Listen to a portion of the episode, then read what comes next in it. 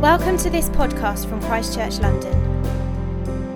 For more information and resources, please go to christchurchlondon.org.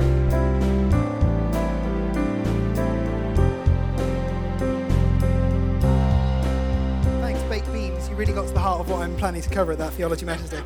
So, okay, uh, we got a lot to cover, so straight in, we're going to begin with a game. So, uh, no further ado, turn to someone around you, get into pairs or groups of three, and nominate one person to be it. Uh, shout shotgun or however you want to do it. Very quickly. Okay, here's the game. Here's the game. I want that person who has been nominated to do the following task Describe to the other people in your group the layout of the house you lived in when you were 10 years old, that classic party game. Uh, describe the layout of the house you lived in when, I know it's a long way back for you to remember, but the house that you lived in when you were 10 years old. You have one minute, go. Wonderful. Well, I hope you all enjoyed learning something completely pointless about one another. um, okay, we are in the fourth week of five uh, of a series where we are looking at worship. That did there was a point to that. Trust me, we'll come back to it. Um, we are in week four or five thinking about worship. And I don't know how you feel when you think about worship, in particular, what we've just done in terms of singing songs and what we'll return to later.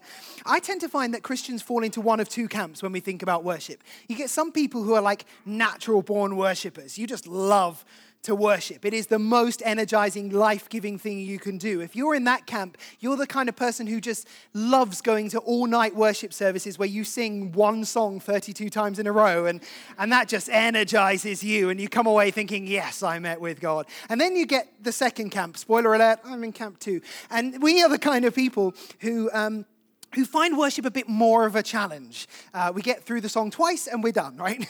we find worship a bit harder work. It's not that we don't see the value in it, we just don't, it doesn't come naturally. It's not as life giving to us in the same way it is to you. And um, I often find that those two camps don't really understand each other. Like some of you are really going for it in worship, and the others are like, I don't know what I'm meant to be doing. What is going on with those guys that I'm not accessing right now? Do you know what I mean? No, no one knows what. I, yeah, some of you, some of you know. I won't ask you to tell me which camp you fall into because that might depress Rich somewhat. But if you fall into camp two, just give me a subtle wink so Rich can't see it.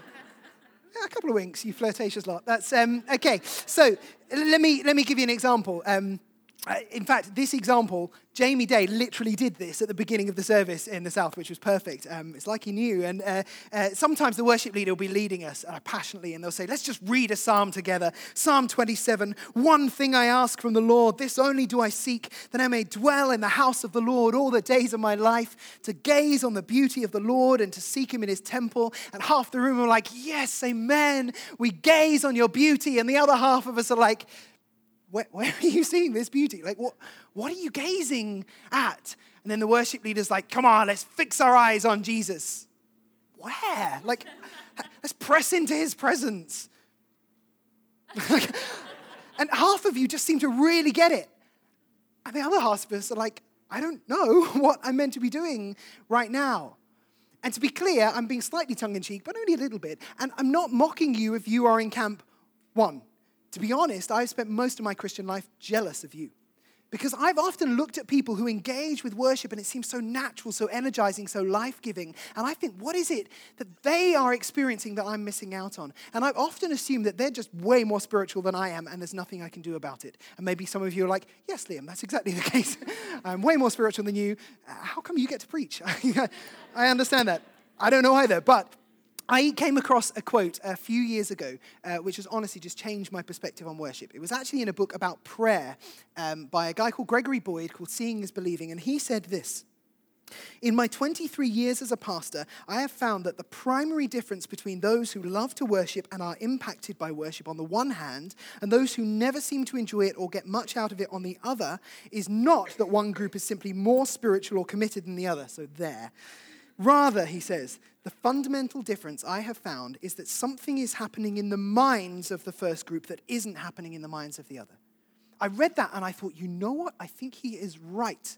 And since Jesus told us to love the Lord your God with all your heart and soul and mind, I think we need to know how to love God with our minds, what role our minds play in worship. And I can honestly tell you that since reading that book and thinking about this and practicing, I have grown in my experience of worship so much. I still don't find it as easy as some of you guys do. I still get sick of a song after the third time round, but I have found that I can engage with God way more deeply when I try and engage every part of me as He asked me to. So today I want to think about how we can worship God with our minds, or more particularly, with our imagination. So, my first question is this What is the imagination.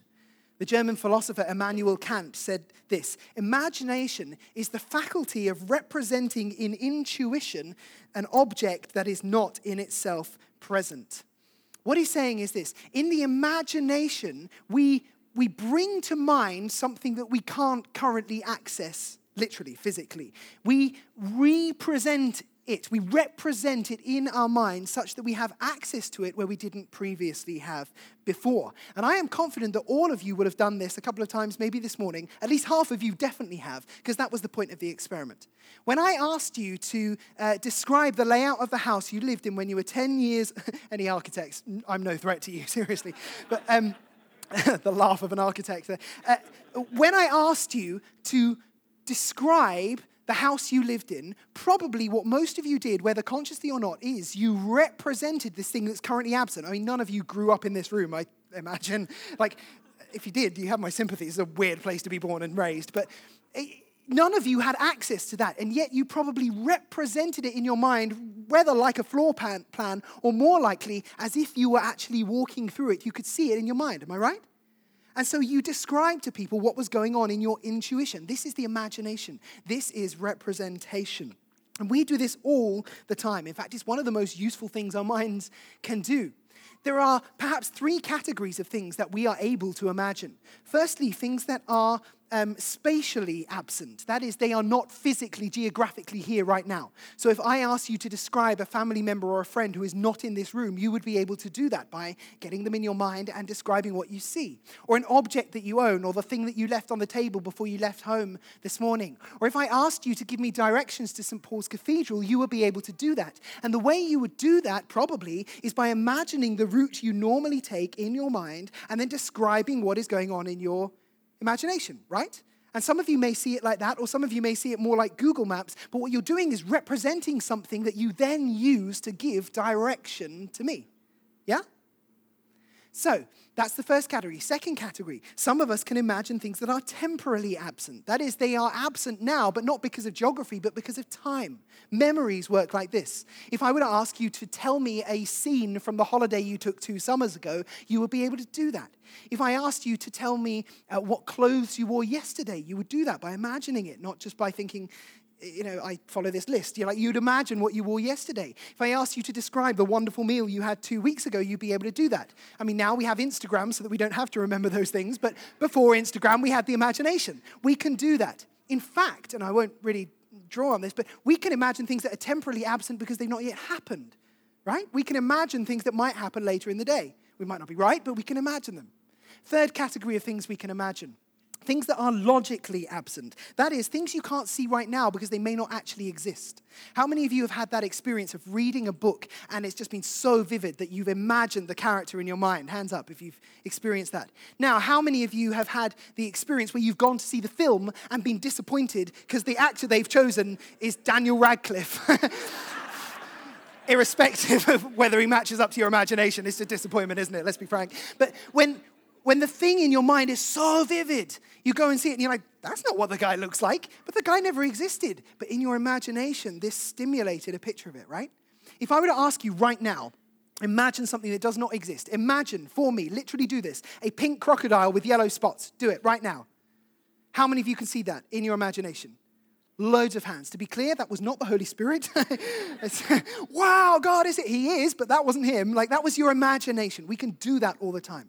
We can also imagine things that are logically absent because they can't be perceived, though they do actually exist, like a soul or angels or even heaven with or without baked beans, for example. We can start to imagine these sort of things. These are all ways we use the imagination dozens and dozens of times a day, and there is nothing strange or supernatural about them at all. We do these things all the time. In fact, we would not be able to navigate life and get from A to B or enjoy entertainment or memories without engaging our imagination. And yet, I have never heard a sermon on using the imagination in worship. I often think it is something we do all through our lives, but don't do at all in worship. Why the heck not? in each of these instances, we are seeing something, but we are not seeing them literally with our eyeballs. We're seeing them with our whole being, our heart, our mind, our emotions. The philosopher of science, Norwood Russell Hanson, says this People, not their eyes, see. Cameras and eyeballs are blind. I love that idea. If we reduce seeing to just what happens with these two things in our head, we miss out on a whole load of what the Bible particularly talks about when it talks about seeing or experiencing or savoring or beholding or viewing things of God. So, for example, Psalm 27, he talks about gazing upon the beauty of the Lord. It doesn't mean with these eyes, it means with something else, maybe with our imagination. Hebrews 12 talks about setting our eyes or fixing our eyes on Jesus, who's at the right hand of God. He is, he, he is spatially absent from us. He is not here, and yet we can somehow set our minds and our eyes on him. 2 Corinthians 3 says, As we behold the glory of the Lord, we're transformed into his image by the Spirit. And there are countless verses like Ephesians 3 and Romans 7 and 2 Peter that talk about this happening in our inner self. If we limit seeing to just what goes on here and take a very literal uh, approach to scripture and to worship, we will miss out on dozens and dozens and dozens of ways that God wants us to see and encounter Him. The Bible seems to assume that when we worship, something happens inside of us that connects us with God at a deep level. Not just with our eyes, with our whole being, with our imaginations. And one of the things, reasons I think that we find this language confusing is because many of us have either been taught or implicitly thought that the imagination plays no role in worship. What we do when we come to worship is we shut out the imagination. And I think many of us think this for one of two reasons, two lies. The first lie we have bought is this imagination equals imaginary. Imagination equals imaginary. Many of us think that anything to do with the imagination is about fiction, it's about things that aren't real. That's not what I mean at all. In fact, there is a long history of philosophy. I won't go into this, but with people like Kant and Hegel and various other philosophers who talked about the fact that the imagination is the key place where God and man connect. And what they are not saying is that through the imagination we create an idea of God, but rather through the imagination we get to explore the God who is genuinely already there. Let me give you an illustration of the two different uses of that word uh, to do with imagination. If I said about Joe Wells, who uh, is a great leader here in this service, if I said about Joe, Joe is a really imaginary leader. like everything she does in her leadership, everything she says, the way she, I clearly don't think this, uh, the way she leads us, it's all in her imagination. That would not sound like the most glowing endorsement, right? That would sound like Joe is not very grounded. Like Joe is just making stuff up and her leadership is not grounded in reality. That's not a great way of thinking. However, if I said to you, Joe is an imaginative leader, that is worlds apart. That is completely different. Because what I am saying in that case is not that Joe is making stuff up, but rather Joe has the capacity to see things through her imagination as they genuinely are, but in a more creative way than others might, so that she can lead and live differently. Do you see the difference? So, when I talk about the imagination in worship, I'm not saying let's be imagine, imaginary worshippers. Let's just make up stuff about God. I'm saying let's be imaginative worshippers. Let's be worshippers who allow ourselves to see things about God and the world as they genuinely are in a way that changes our approach, in a way that gives us new perspective. Incidentally, I think this is what Paul is talking about when he says about setting our minds on things above. He's saying, have your perspective shaped by things above, by God's perspective, so that you will see things differently. Our imagination in worship needs to correspond to the reality of who God is, otherwise, it's no help to us. In the same sort of way that if you're giving directions, the Google map in your head needs to bear some resemblance to actual geography, otherwise, you're going to make someone get lost. so, when we use our imagination in worship, I'm not asking you to make stuff up. I'm asking you to shape your mind by God's perspective such that you may engage with Him and the world differently. That was lie number one. Lie number two is this many of us have bought the idea that imagination equals distraction. That is, the imagination is something to be fought against in worship because the primary thing it does is distract us. I don't know how many sermons you have heard where people have talked about the imagination. Some I have given. Often, when we talk about prayer or Bible reading, actually, we give the idea that most of us are trying very hard in our own personal times to focus on something, whether it's prayer or Bible reading. And it's like we're trying very hard to get our minds to stay here. But our naughty imaginations just run wild and they won't stay in the circle, will they? And so our imaginations, we're there reading, and suddenly this shopping list comes into mind or this idea of kind of household chores. Uh, any artists, again, not threatened by me today, but household chores come into mind. Or maybe questions about our finances. We can't escape them, they're just there. It's like our imagination's running wild. Or, or that person we're in relationship with, or that doubt, or that question or concern we have. And so we're trying to focus here, but our imaginations are running off left, right, and center. That's the way we talk about imagination all the time. And if you think that's how imagination works, then it makes sense that when you want to focus on something like worship, you're going to shut the imagination out because you don't want your imagination running riot. But what if, rather than being a hindrance, the imagination should actually be a help to our worship? What if it is one of, if not the key that God wants, uh, key way that God wants to engage with us in worship? The mystic theologian St. Francis de Sales says this by means of the imagination, we confine our mind within the mystery of which we meditate so that it may not ramble to and fro, just as we tie a hawk by his leash so that he may rest on the hand. See, what he's saying is this our minds wander to these things not because of the naughty imagination, but because we are not using the imagination correctly our minds wander to these things because we have nothing better stimulating our imagination. So he's saying that if we actually use our imagination properly, the imagination is the means by which we stay focused on these things. I think many of us, the reason why our minds wander in worship is not because of our naughty imaginations, but because we've never used them. We've never given them anything better to focus on.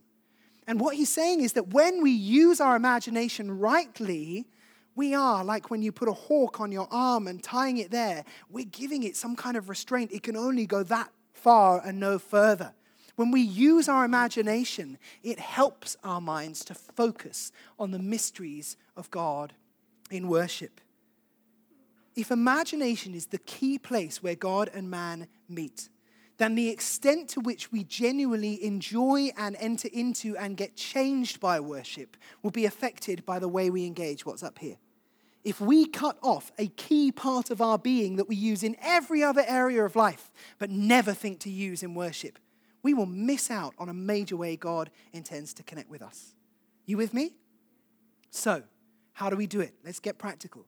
How do we engage the imagination? Uh, Richard Foster says this The inner world of meditation is most easily entered through the door of the imagination. We fail today to appreciate its tremendous power. When we think about Christian meditation, what we're talking about is not something weird. We're talking about keeping focused here on the mysteries of God. And we do that not by emptying our minds, not by choosing not to think, but rather choosing what we allow to shape the way we think. So when we come to worship, there are many things that help to fuel and engage our imagination. Here are just a few of them. Firstly, the Bible. When we read the Bible, we come across all sorts of language, imagery that should spark emotions within us, should get our imagination going. And yet, many of us don't know what to do with it, perhaps because we interpret it too literally or we don't take time to think about it properly. We include scripture in our worship because we think it is there to inspire us in our worship of God. Sometimes the worship leader will share something they've prepared in advance, or there'll be something spontaneous, or we'll read something together as a way of shaping our minds. Now, when you come across imagery in Scripture that is very concrete, very vibrant, why not try and picture it in your mind? Like you did earlier with the layout of the house and the pink crocodile. If you picture it in your mind, that then allows your imagination to draw strength and inspiration from it. So, for example, if you are reading about God being your rock or fortress or shield or planting you like a tree beside a river or uh, being a shepherd who leads his sheep, don't just say these things and go, okay, I logically understand what that means. Like, engage with it in your mind. Literally try and picture it in your mind if that works for you. And once you have, why not ask yourselves questions like this What does this image tell me about God or the world or myself? Ignatius of Loyola, who I think Lars mentioned in his last talk, he talks about engaging with Scripture with all five senses, asking questions that make it come alive. So ask of these images you're holding in your mind, what does this tell me about God? Then maybe ask yourself, how does this make me feel? Or at least, how should it make me feel? There are times when during worship I'll picture the idea of God being a rock and it makes me feel more secure. Or think about God flinging all the stars into space and then thinking, yeah, but He knows me by name. It makes me feel tiny but precious. As we explore these things with all five senses, we connect with them at a deeper level. Incidentally, I find that many of the people who struggle most with sung worship tell me actually the way I connect with God most is by reading the Bible.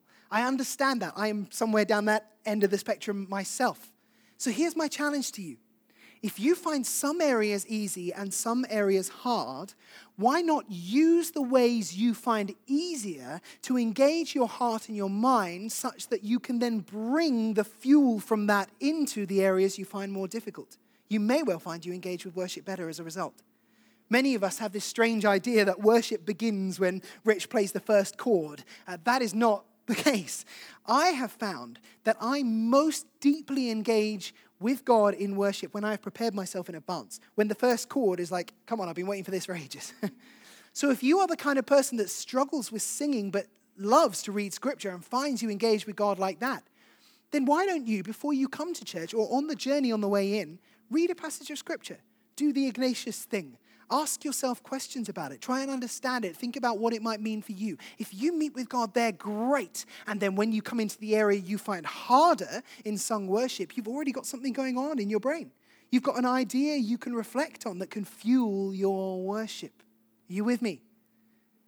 Yes, the Bible, firstly. Secondly, creeds and prayers. I won't say much on this, but one of the reasons we read creeds or we pray prayers together, maybe set pre written prayers is because it inspires our imagination. These are poetic ways of helping us to engage with the themes of Scripture in a new way. And when we read a creed, you're not just going, here's a bullet point, a bullet list of things I am meant to believe. Like, it's not like that. When you read these prayers or the creeds, it's an invitation to enter a way of seeing the world that changes your perspective. That's why we do these things. Thirdly, lyrics of songs fairly obvious. A lot of singing involves a lot of lyrics. And so when you're engaging with the lyrics, try and let them affect your imagination. A lot of the lyrics that we sing are quite imaginative, quite evocative, because they're designed not just to go to the mind, but they're meant to get our hearts going. They're meant to get our imaginations going. And the worship team at Christchurch do an amazing, amazing job. Am I right? Yeah, they do. They do an incredible job, not only of selecting great songs that fuel our imagination, but writing great songs that do as well.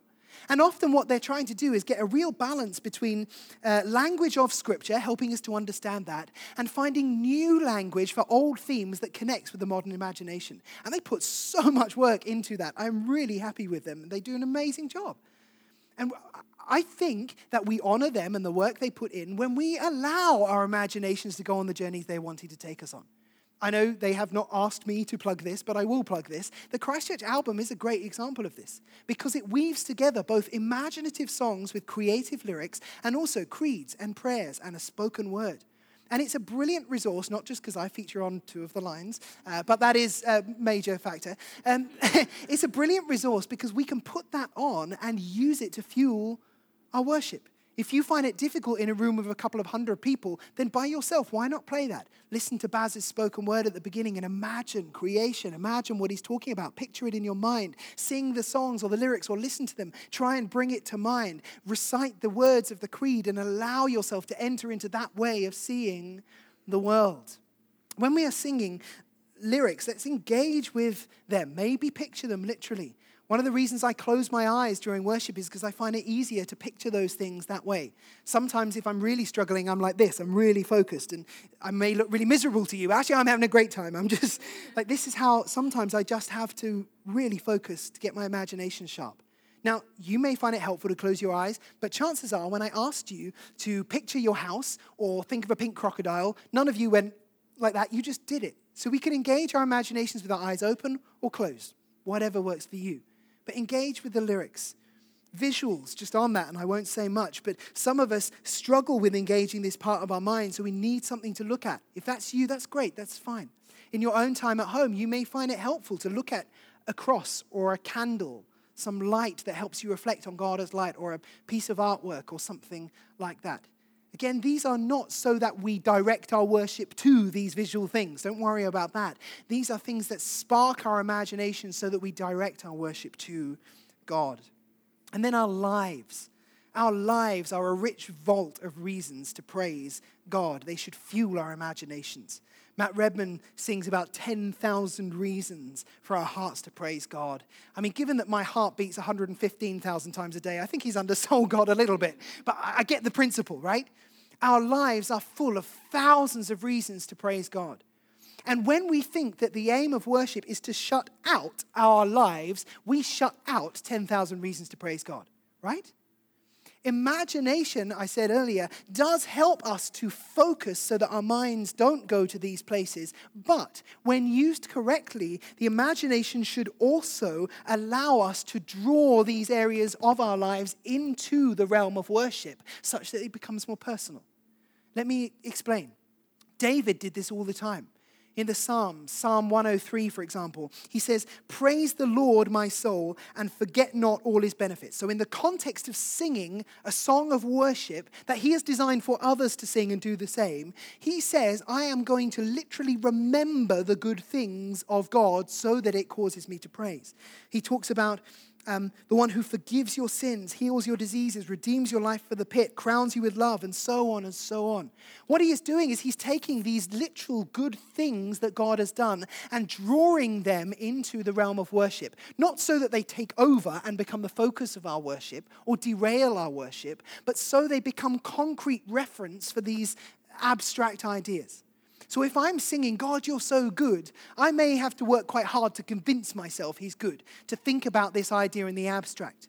But if I can bring into my mind that literal time where God has shown me his goodness, picture it in my mind, I can use that as a way of going, wow, I don't just know you're good because I'm told you're good. I know you're good because I know it. I've experienced it here and here and physically, literally in my life. So if you I mean, the worship leaders, they do this all the time. They'll say, hey, focus on the glory of God, call to mind things that remind you of His goodness. And what they're asking us to do in that moment is to do this, literally. So if I know that God has been my provider, there was that time I was going through uh, maybe financial struggles, and God provided for me, then one of the ways I can fuel my imagination is by bringing it into the realm of worship, picturing that person who God used to bless me or picturing that thing that we couldn't afford that God provided for us. And it gives me a reason not to worship the thing, but to worship the one who gave it to me, right? Same goes when we know God as our healer, or if He has restored a relationship with a family member. We can picture that in our mind and it fuels our imagination to worship. There's the good side of it, but there's also the challenging side of it as well. And many of us will live life with different struggles and challenges going on. And when I sing a song like Mighty to Save, it may help me a little bit to sing it in the abstract. It's going to help me way more if I am singing it in a way that connects with my life, where I know, God, you are mighty to save me, not just generally, not just others, me, right here, right now in this situation. When we sing like this, we do what worship leaders are talking about when they say, sing this song over yourself or over your life. I'm like, I don't know what that means. This is what it means. It means bring into the realm of your worship through the proper use of your imagination the areas of your life where you need to know God's strength, His provision, His power, and then sing in such a way that you connect the ideas of those songs with what is going on in you. And as you do that, you find that two things happen. One, the Holy Spirit may speak to you, give you guidance, a new perspective on what that situation is all about. There are times where I've sung, Lord, would you show yourself to be powerful in this situation? Would you change this situation? And suddenly an idea has come into my mind of how I can change that situation because the Holy Spirit inspires me. What also happens is that something changes within you, in your inner self. You end up having more faith, more hope, more joy than you previously did. These are many of the ways that the imagination comes to bear on our worship. I've rattled through a lot of thoughts then. The reason being, we've never talked about this before. I felt like I've had to do years of work in 30 minutes. I don't know why many of us have gone through years never thinking about our imaginations in worship. Actually, maybe for some of you today, you've been like, Liam, I do this all the time. You're the only one that doesn't. maybe for some of you, I've given you language today to express what you have done intuitively for years. Or maybe actually what I've described today seems a little odd. You can't quite see it, can't quite connect with it. What I'd like to do, and maybe the band want to come back up, I want to give us an opportunity to try this and to see what the Holy Spirit does. But first of all, if you just need a bit of help grounding it, I want to describe to you how this works for me. And I'm going to describe it by describing the last worship time I was in before the one I just came from in the South. um, and as I'm doing this, what I want you to see is this is really normal. This is what you do in every area of your life all the time. But I also know that explaining these things and using language like this, we don't talk about it a lot, so it may seem odd. Uh, who knows? but this, let me describe it. And the way it works for me may not work the same for you, and the way it works for me in this instance may not be the same as in any instance, uh, every instance. But I was at an event last week where I didn't know anyone else. I'm there, hundreds of people worshiping, and everyone seemed to be loving it. And I was the only one that wasn't. So everyone was like jumping and clapping and screaming and punching the air and seemed to be really engaging with God. And I was struggling, partly because I didn't know what was going on. I didn't know uh, why these people were worshiping this way. I felt on the outside, to be honest. And then, of course, in that moment where nothing's going on in my head, what comes into my mind are the worries that I have the concerns, the doubts, the struggles. And so I knew if I am going to engage with God in this time, I need to do something up here. Partly because I was going to preach on it the next week, but partly because it's the only way I know how to engage with worship. So we were singing this Hillsong track, um, So Will I. It's called, uh, some of you will know it. Um, if you don't, I think we're going to introduce it over the next couple of weeks. It's a really visual song uh, loads of metaphors about creation. And I was like, okay, I can picture that. I can start there. That's easy. So we're singing this lyric If the stars were made to worship, so will I. If the mountains bow in reverence, so will I. I was like, okay, let's practice what I'm about to preach. let's picture these things. I can picture stars, I can picture mountains. That's easy. So I'm thinking about these things in my mind, and then I start to do the Ignatius thing. I start to ask myself, what's this about? How's this making me feel? And it dawns on me, I don't know how stars worship or mountains worship. They don't sing and bow down, literally. So, what's going on here? I'm asking myself. And the idea comes to me maybe it's my imagination, maybe it's God, I don't know. That probably the way they worship is just by saying, God, my creator, here I am, doing the thing you created me for. That's my act of worship. And suddenly I thought, I wonder if that's what God wants from me. And this way of singing and dancing that's working for others, maybe that's not the main thing. It's not about me copying them, it's about saying, God,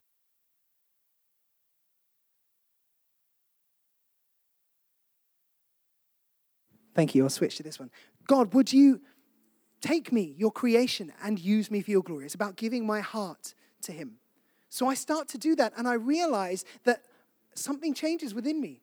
I feel more engaged than I did a moment ago. And so we're singing and we're worshiping. And then I sing this line You're the one who never leaves the one behind. And suddenly, not like the first time where I chose to focus on stars, now, without me choosing to, an idea pops into my head. It's a picture of Jesus as the Good Shepherd.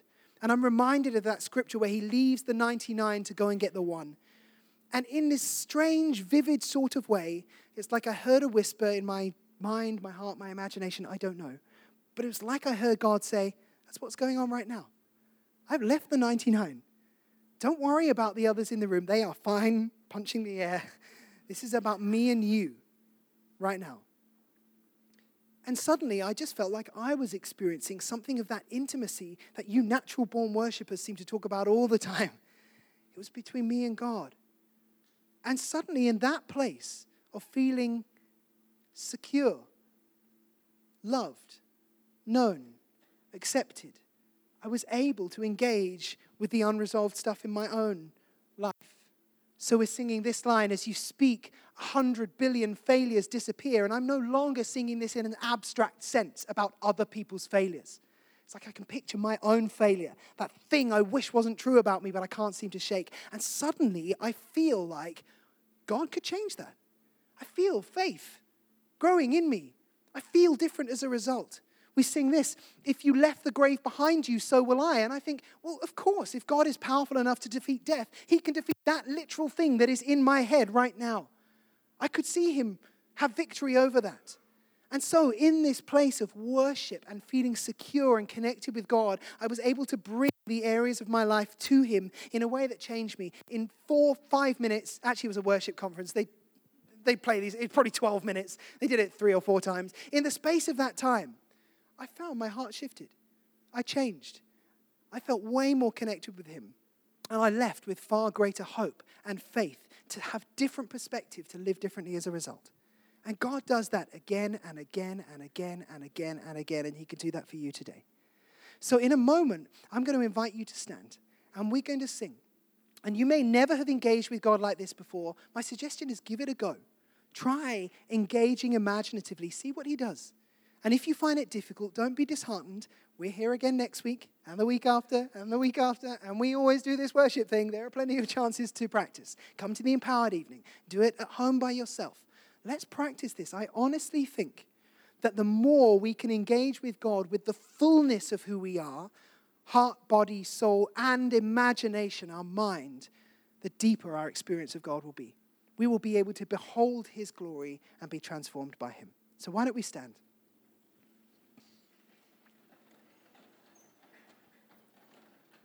I'm going to pray for us. And it may well be that you want to focus on God right now. I suggest you close your eyes, if that works for you. And if this just seems strange, you think, I don't want to do that, that's fine. I'm not going to know what's going on in your head. you can just stand there and think what a dreadful sermon it is. That's fine. I won't know. Um, but my suggestion is why don't you try and actually picture something right now? Don't start with something in your life. If you start there, chances are it will fill your mind, it will dominate the worship time. Start with something that fixes your mind on God. It may be an idea of creation that helps you think of Him as creator. It may be a rock or a shield or a fortress. It may be the idea of Him planting you like a tree beside a stream. It may be the cross. It may be the empty grave. It may be the fire of Pentecost. Just call it to mind right now. It's normal, it's natural. But as you start to do this, the Holy Spirit makes it supernatural. So come, Holy Spirit.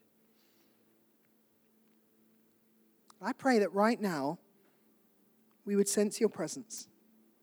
And as we sing, would you engage our imaginations in a way that deepens our worship?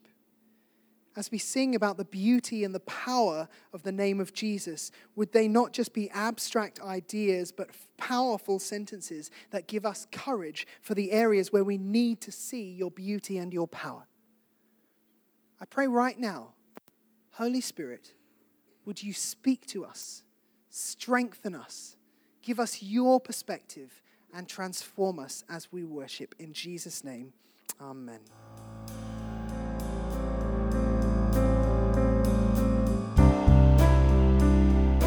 Thank you for listening. For more information or for further podcasts and downloads, please visit christchurchlondon.org.